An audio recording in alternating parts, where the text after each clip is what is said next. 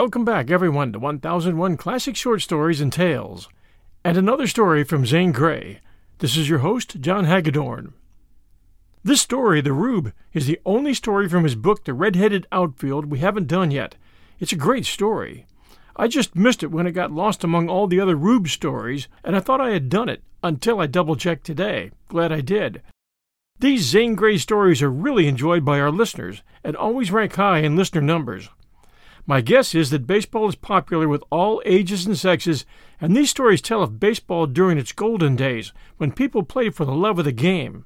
I won't pontificate beyond that, but I think you get my drift. You'll notice that in this minor league contest, a rock serves as home plate. I love it. I wish Zane Grey had written a hundred more of these. This is the story of how our intrepid coach found his greatest pitcher, the Rube. Enjoy. It was the most critical time I had yet experienced in my career as a baseball manager, and there was more than the usual reason why I must pull the team out. A chance for a business deal depended upon the goodwill of the stockholders of the Worcester Club. On the outskirts of the town was a little cottage that I wanted to buy, and this depended upon the business deal.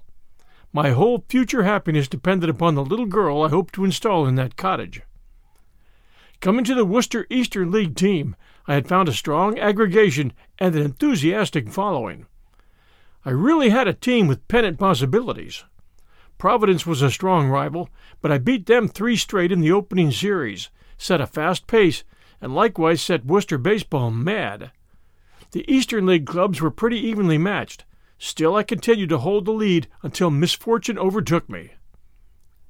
Gregg smashed an umpire and had to be laid off. Mullaney got spiked while sliding and was out of the game. Ashwell sprained his ankle, and Hirsch broke a finger. Radburn, my great pitcher, hurt his arm on a cold day, and he could not get up to his old speed. Stringer, who had batted 371 and led the league the year before, struck a bad spell and couldn't hit a barn door if it was handed up to him. Then came the slump. The team suddenly let down, went to pieces, played ball that would disgrace an amateur nine. It was a trying time. Here was a great team, strong everywhere. A little hard luck had dug up a slump, and now, day by day, the team dropped in the race. When we reached the second division, the newspapers flayed us. Worcester would never stand for a second division team. Baseball admirers, reporters, fans, especially the fans, are fickle. The admirers quit, the reporters grilled us, and the fans, though they stuck to the games with that barnacle like tenacity peculiar to them, made life miserable for all of us. I saw the pennant slowly fading, and the successful season, and the business deal, and the cottage, and Milly. But when I thought of her, I just could not see failure. Something must be done. But what? I was at the end of my wits. When Jersey City beat us that Saturday, 11 to 2, shoving us down to fifth place with only a few percentage points above the Fall River team, I grew desperate, and locking my players in the dressing room, I went after them. They had lain down on me and needed a jar. I told them so, straight and flat, and being bitter, I didn't pick and choose my words too well. And fellows, I concluded, you've got to brace. A little more of this and we can't pull out. I tell you, you're a championship team. We had that pennant cinched. A few cuts and sprains and hard luck, and you all quit. You lay down. I've been patient. I've plugged for you. Never a man have I fined or thrown down. But now I'm at the end of my string. I'm out to find you now, and I'll release the first man who shows the least yellow. I play no more substitutes, crippled or not. You guys have got to get in the game. I waited to catch my breath and expected some such outburst as managers usually get from criticized players. But not a word did I hear. Then I addressed some of them personally. Gregg, your layoff ends today. You play Monday. Mullaney, you've drawn your salary for two weeks with that spiked foot. If you can't run on it, well, all right. But I put it up to your good faith. I've played the game, and I know it's hard to run on a sore foot. But you can do it. Ashwell, your ankle is lame, I know. Now, can you run? Sure I can. I'm not a quitter. I'm ready to go in, replied Ashwell. Ratty, how about you? I said, turning to my star twirler. Connolly, I've seen as fast a team and as bad a rut and yet pull out, returned Radburn. We're about due for the brace. When it comes, look out. As for me, well, my arm isn't right, but it's acting these warm days in a way that tells me it will be soon. It's been worked too hard. Can't you get another pitcher? I'm not knocking Hearn or Cairns. They're good for their turn. But we need a new man to help out, and he must be a crackerjack if we're going to get back to the lead. Uh, where on earth can I find such a pitcher? I shouted, almost distracted. Well, that's up to you. You're the manager, replied Radburn. Up to me it certainly was, and I cudgeled my brains for inspiration. After I'd given up in hopelessness, it came in the shape of a notice I read in one of the papers. It was a brief mention of an amateur Worcester ball team being shut out in a game with the Rickettsville Nine. Rickettsville played Sunday ball, which gave me an opportunity to look them over. It took some train riding and then a journey by coach to get to Rickettsville. I mingled with the crowd of talking rustics. There was only one little bleachers, and this was loaded to the danger point with the feminine adherents of the teams. Most of the crowd centered alongside and back of the catcher's box. I edged in and got a position just behind the stone that served as home plate. Hunting up a player in this way was no new thing to me. I was too wise to make myself known before I had sized up the merits of my man. So, before the players came upon the field, I amused myself watching the rustic fans and listening to them. Then a roar announced the appearance of the Rickettsville team and their opponents, who wore the name of Spatsburg on their canton flannel shirts. The uniforms of these country amateurs would have put a Philadelphia mummers parade to the blush, at least for bright colors. But after one amused glance, I got down to the stern business of the day, and that was to discover a pitcher, and failing that, baseball talent of any kind. We'll return to The Rube by Zane Grey right after these sponsor messages. And now, back to our story. Never shall I forget my first glimpse of the Rickettsville twirler. He was far over six feet tall and as lean as a fence rail. He had a great shock of light hair, a sunburned, sharp featured face, wide, sloping shoulders, and arms enormously long. He was about as graceful and had about as much of a baseball walk as a crippled cow. He's a rube, I thought to myself, in disgust and disappointment. But when I'd seen him throw one ball to his catcher, I grew as keen as a fox on the scent. What speed he had! I got round closer to him and watched him with sharp, eager eyes. He was a giant. To be sure, he was lean, raw boned as a horse, but powerful. What won me at once was his natural, easy swing. He got the ball away with scarcely any effort. I wondered what he could do when he brought the motion of his body into play. Hey, Bub, what might be the pitcher's name? I asked of a boy. Huh, mister, his name might be Dennis, but it ain't. Huh, replied this country youngster. Evidently, my question had thrown some implication upon this particular player. I reckon you be a stranger in these parts, said a pleasant old fellow. His name's Hurtle, Whitaker Hurtle, Whit for short. He ain't lost a gall darn game this summer. No siree. Never pitched any before another. Hurtle, I thought. What a remarkably fitting name. Rickettsville chose the field, and the game began. Hurtle swung with his easy motion. The ball shot across like a white bullet. It was a strike, and so was the next, and the one succeeding. He could not throw anything but strikes, and it seemed the Spatsburg players could not make even a foul.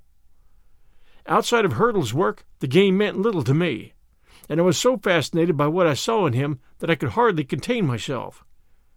After the first few innings, I no longer tried to.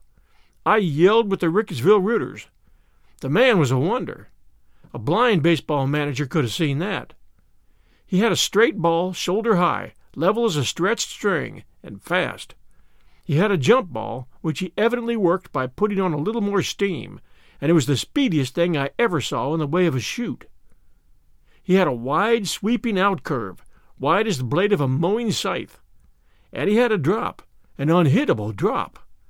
He did not use it often, for it made his catcher dig too hard into the dirt, but whenever he did, I glowed all over. Once or twice he used an underhand motion and sent in a ball that fairly swooped up. It couldn't have been hit with a board. And best of all, Dearest to the manager's heart, he had control. Every ball he threw went over the plate. He couldn't miss it. To him, that plate was as big as a house. What a find! Already I had visions of the long looked for brace of my team, and of the pennant, and the little cottage, and the happy light of a pair of blue eyes. What he meant to me, that country pitcher Hurtle! He shut out the Spatsburg team without a run, or a hit, or even a scratch. Then I went after him. I collared him and his manager, and there, surrounded by the gaping players, I brought him and signed him before any of them knew exactly what I was about. I didn't haggle. I asked the manager what he wanted and produced the cash. I asked Hurtle what he wanted, doubled his ridiculously modest demand, paid him in advance, and got his name to the contract. Then I breathed a long, deep breath, the first one for weeks. Something told me that with Hurtle's signature in my pocket, I had the Eastern League pennant. Then I invited all concerned down to the Rickettsville Hotel. We made connections at the railroad junction and reached Worcester at midnight in time for a good sleep. I took the silent and backward pitcher to my hotel. In the morning we had breakfast together. I showed him about Worcester and then carried him off to the ball grounds. I had ordered morning practice, and as morning practice is not conducive to the cheerfulness of ball players, I wanted to reach the dressing room a little late. When we arrived, all the players had dressed and were out on the field. I had some difficulty in fitting Hurtle with a uniform, and when I did get him dressed, he resembled a two legged giraffe decked out in white shirt, gray trousers, and maroon stockings. Spears, my veteran first baseman and captain of the team, was the first to see us. Suffering umpires! yelled Spears. Here, you mix! Look at what Con's got with him. What a yell burst from that sore and disgruntled bunch of ball tossers. My players were a grouchy set in practice anyway, and today they were in their meanest mood. Hey, Beanpole! Get on to the stilts!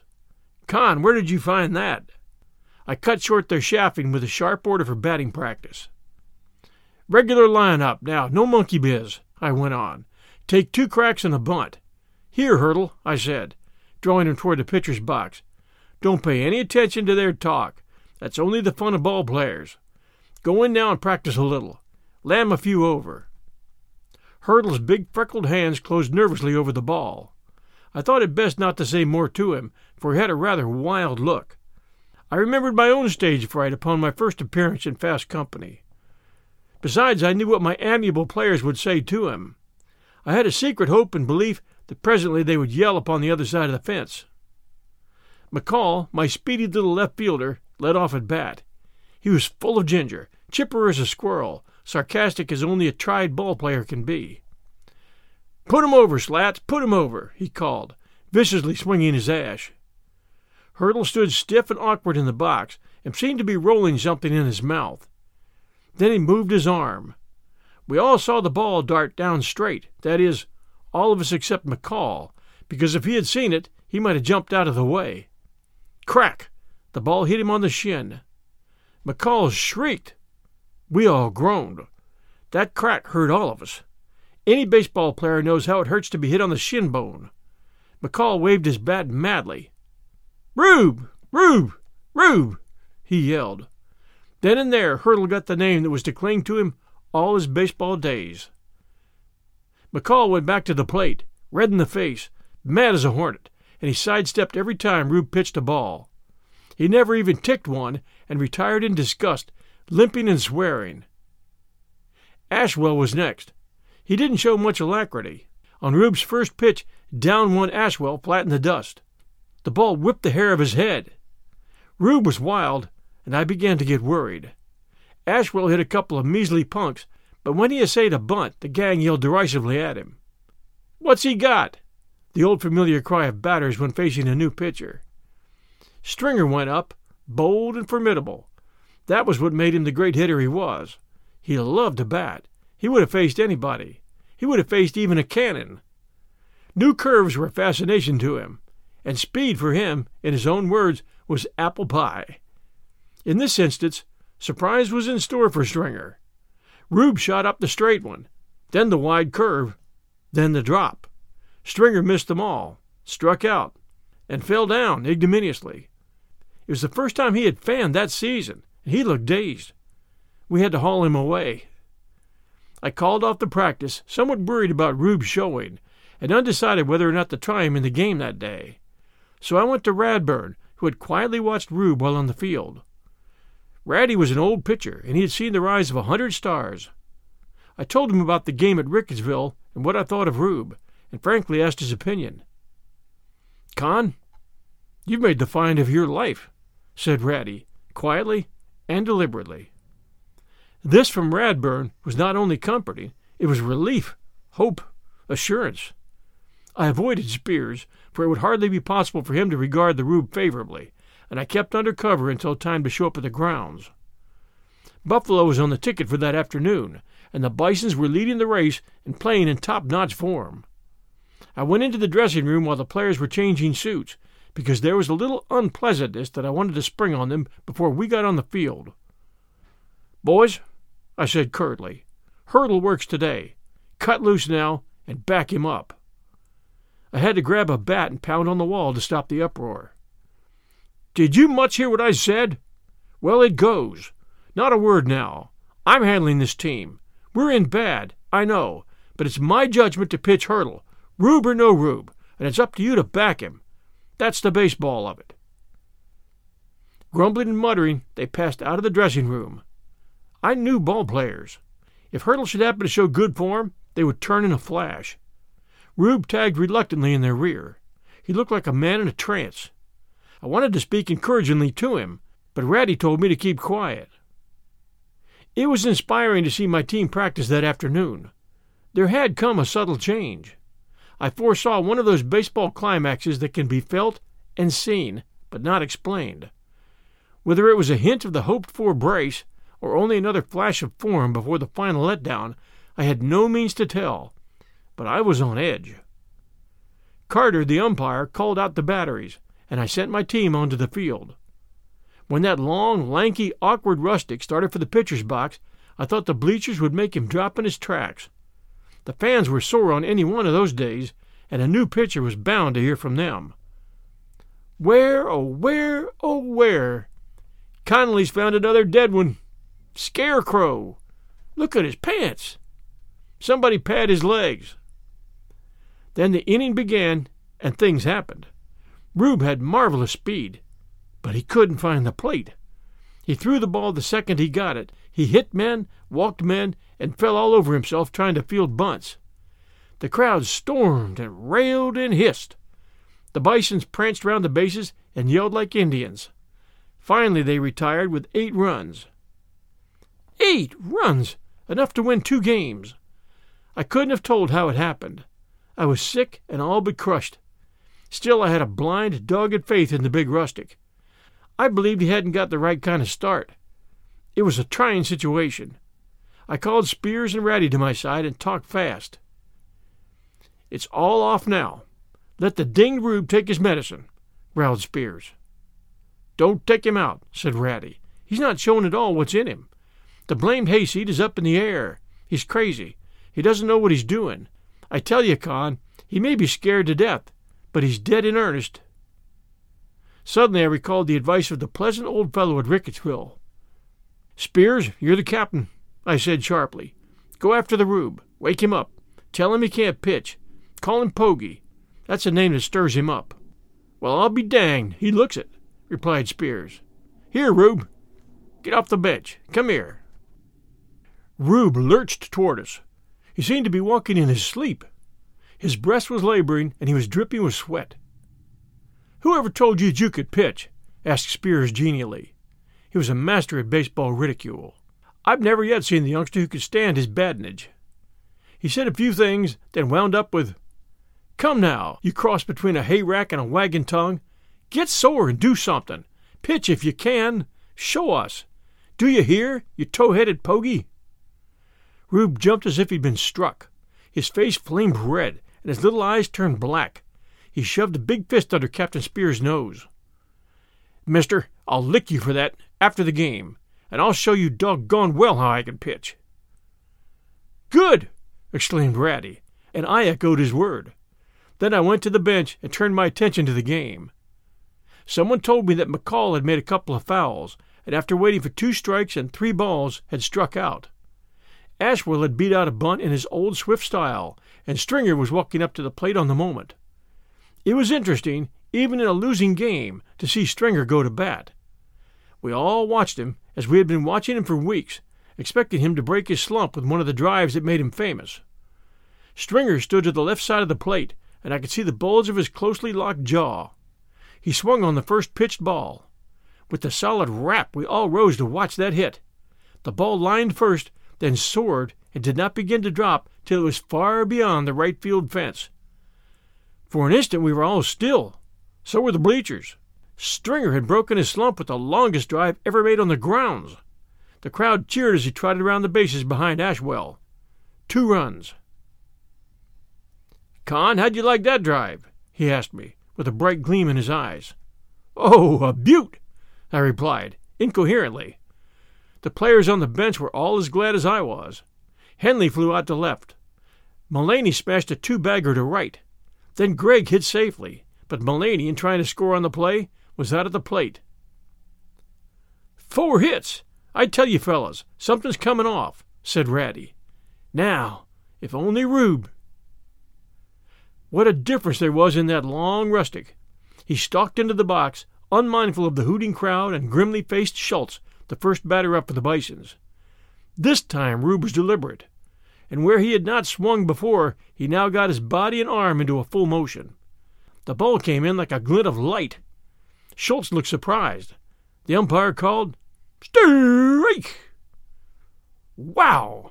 yelled the Buffalo coacher. Rube sped up the side wheeler, and Schultz reached wide to meet it and failed. The third pitch was the lightning drop, straight over the plate. The batter poked weakly at it. Then Carl struck out, and Manning following did likewise. Three of the best hitters in the Eastern League retired on nine strikes. That was no fluke. I knew what it meant, and I sat there hugging myself with the hum of something joyous in my ears. Gregg had a glow on his sweaty face. Oh, but say, boys, take a tip from me. The Rube's a world beater. Ratty knew it. He sized up that swing, and now I know it. Get wise, you itch. When old Spears pasted a single through shortstop, the Buffalo manager took Clary out of the box and put in Vane, their best pitcher. Bogart advanced the runner to second, but was thrown out on the play. Then Rube came up. He swung a huge bat and loomed over the Bison's twirler. Rube had the look of a hitter. He seemed to be holding himself back from walking right into the ball and he hit one high and far away. The fast Carl couldn't get under it, although he made a valiant effort. Spears scored, and Rube's long strides carried him to third. The cold crowd in the stands came to life. Even the sore bleachers opened up. McCall dumped a slow teaser down the line, a hit that would easily have scored Rube, but he ran a little way, then stopped, tried to get back, and was easily touched out. Ashwell's hard chance gave the Bison shortstop an error, and Stringer came up with two men on base. Stringer hit a foul over the right field fence, and the crowd howled. Then he hit a hard, long drive straight into the center fielder's hands. Con, I don't know what to think, but dang me if we ain't hitting the ball, said Spears. Then to his players, a little more of that and we're back in our old shape. All in a minute. At 'em now. Rube, you dinged old pogey, pitch. Rube toed the rubber wrapped his long brown fingers round the ball, stepped out as he swung, and zing! That inning he unloosed a few more kinks in his arm, and he tried some new balls upon the Bisons. But whatever he used, and wherever he put them, the result was the same. They cut the plate, and the Bisons were powerless. That inning marked the change in my team. They had come back. The hoodoo had vanished. The championship Worcester team was itself again. The Bisons were fighting too, but Rube had them helpless. When they did hit a ball, one of my infielders snapped it up. No chances went to the outfield. I sat there listening to my men and reveled in a moment that I'd long prayed for. Now you're pitching some, Rube. Another strike. Get him aboard, called Ashwell. Ding him, Rube, ding him, came from Captain Spears. Speed! Oh, no, yelled Bogart at third base. It's all off, Rube, all off. So, with the wonderful pitching of an angry Rube, the Worcester team came into its own again. I sat through it all without another word, without giving a signal. In a way, I realized the awakening of the bleachers, and heard the pound of feet and the crash, but it was the spirit of my team that thrilled me. Next to that, the work of my new find absorbed me. I gloated over his easy, deceiving swing. I rose out of my seat when he threw that straight fastball, swift as a bullet, true as a plumb line. And when those hard hitting, sure bunting bisons chopped in vain at the wonderful drop, I choked back a wild yell, for Rube meant the world to me that day. In the eighth, the score was eight to six. The Bisons had one scratch hit to their credit, but not a runner had got beyond first base. Again, Rube held them safely, one man striking out, another fouling out, and the third going out on a little fly. Crash, crash, crash! The bleachers were making up for many games in which they could not express their riotous feelings. It's a cinch we'll win, yelled a fan with a voice. Rube was the first man up in our half of the ninth, and his big bat lammed the first ball safe over second base. The crowd, hungry for victory, got to their feet and stayed upon their feet, calling, cheering for runs. It was the moment for me to get in the game, and I leaped up, strung like a wire, and white hot with inspiration. I sent Spears to the coaching box with orders to make Rube run on the first ball. I gripped McCall with hands that made him wince. Then I dropped back on the bench, spent and panting. It was only a game, but it meant so much. Little McCall was dark as a thundercloud, and his fiery eyes snapped. He was the fastest man in the league, and could have bunted an arrow from a bow. The foxy Bison third baseman edged in. Mac feinted to bunt toward him, then turned his bat inward and dumped a teasing curveball down the first base line. Rube ran as if in seven league boots. Mac's short legs twinkled. He went like the wind. He leaped into first base with his long slide and beat the throw. The stands and bleachers seemed to be tumbling down. For a moment the air was full of deafening sound. Then came the pause, the dying away of clatter and roar, the close waiting, suspended quiet.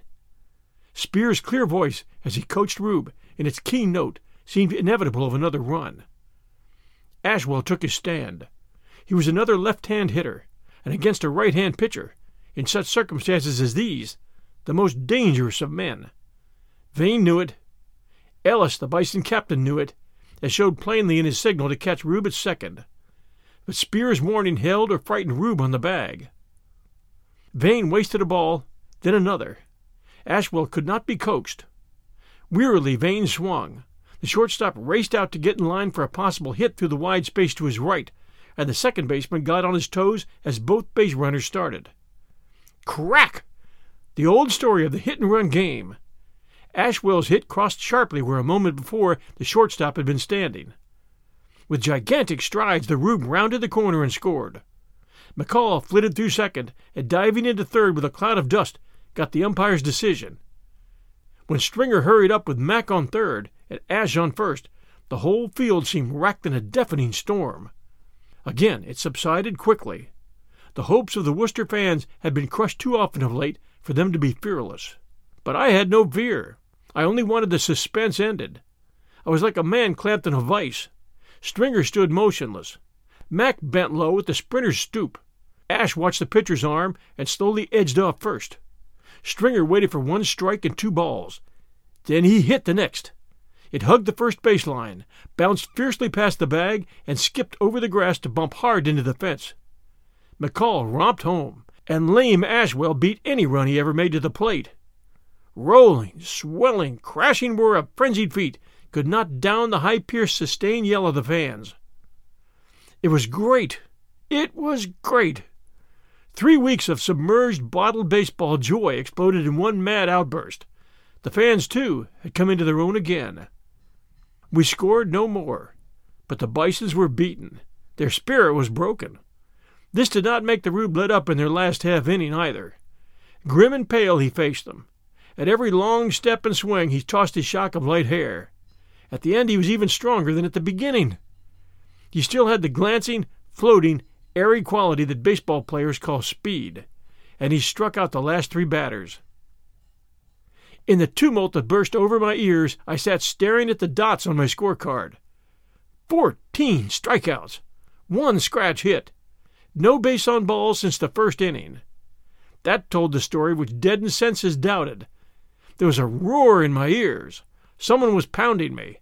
As I struggled to get into the dressing room, the crowd mobbed me but I didn't hear what they yelled. I had a kind of misty veil before my eyes, in which I saw that lanky rube magnified into a glorious figure. I saw the pennant waving, and the gleam of a white cottage through the trees, and a trim figure waiting at the gate. Only then did I roll into the dressing room. Somehow it seemed strange to me. Most of the players were stretched out in peculiar convulsions. Old Spears sat with a drooping head. Then a wild, flaming eyed giant swooped upon me. With a voice of thunder, he announced, I'm a going to lick you, too. After that, we never called him any name except the Rube. Thanks for joining us for this great Zane Grey story, The Rube. We do appreciate reviews, so if you enjoyed this story, and if you enjoy our show at 1001 Classic Short Stories and Tales, please do stop a moment, especially you Apple listeners, and send us a kind review. We would appreciate that very, very much. We also appreciate our Patreon supporters. Just go to patreon.com forward slash 1001 Stories Network and pledge anywhere from 2 to $10 a month just to see 1001 make it to 2001 and get more stories like this one. We appreciate our Patreon supporters very much, and we ask you to join the team. This is your host and storyteller, John Hagedorn. This is 1001 Classic Short Stories and Tales. We'll return next Sunday night at 6 p.m. Eastern Time. Until then, everyone, stay safe, and we'll be back soon.